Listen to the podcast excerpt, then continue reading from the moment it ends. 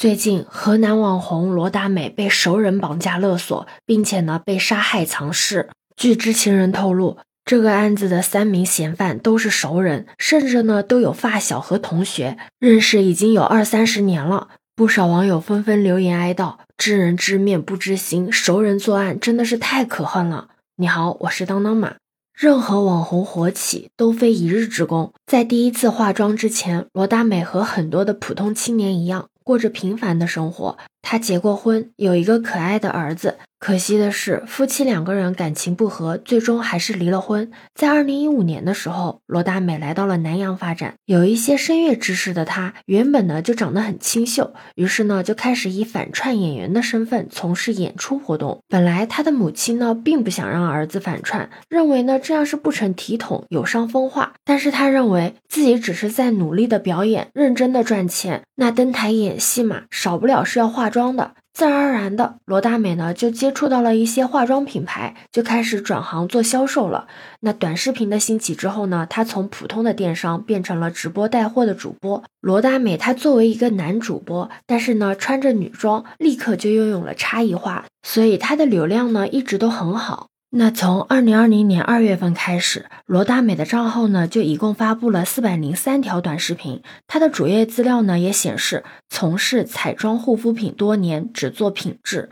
大部分的视频呢都是关于她反串女装表演或者是化妆的内容，也有她参与捐赠物资的内容。有粉丝表示，他已经关注罗大美三年了，看着她点点滴滴的进步，认为她虽然有运气，也很努力。最重要的是，她十分善良。对家人朋友呢都很好，没有想到最后会是以这样的方式离开的。罗大美的最近一条视频呢，更新于二零二三年七月七月初的时候呢，罗大美就给家里人发消息，说自己有私事要处理，要出去躲一下，并且让家里人不要打电话。从此之后就失联了，一直到八月底的时候，家里人才发觉事情不对劲，这才想起来报警。大约一周之后呢，就传来了罗大美遇害的消息。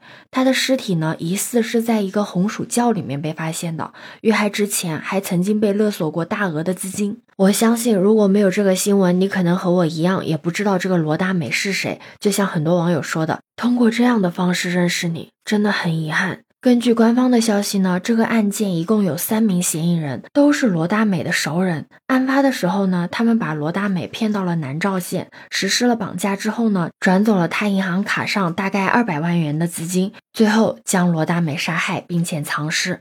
目前呢，这三名嫌疑人都已经落网了。根据知情人透露，罗大美呢是当地的风云人物，关系稍微近一点的人呢都知道她名下有三套房子、一辆车。因为她在社交平台上面经常发布购买玉器啊、黄金相关的信息，就有人猜测，很有可能就是她这样露富的行为引起了别人的记恨。罗大美出生于河南某四五线的小城，家境呢也比较普通。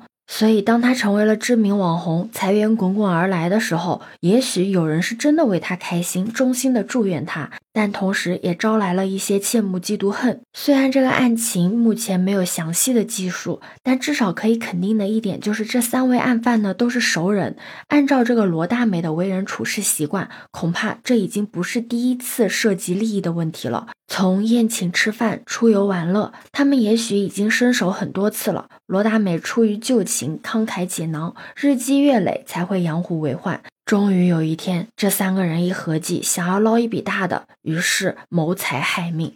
常言道：“升米恩，斗米仇。”意思就是说，对他人的好要有度，过犹不及。如果你在他人危难的时候给予小小的帮助，他人会感激你；但是如果你的帮助太多，让他人形成依赖，并且视为理所当然，最终反目成仇。假想一下，如果罗大美跟他人的交往界限清晰，情谊归情谊，帮衬归帮衬，何至于掉以轻心，落入陷阱？人心叵测，你永远无法探查到一个人在某些极端的情况下情绪的亮面和暗面，内在的动机和杀机。对此，你有什么看法呢？可以把你的想法留在评论区哦。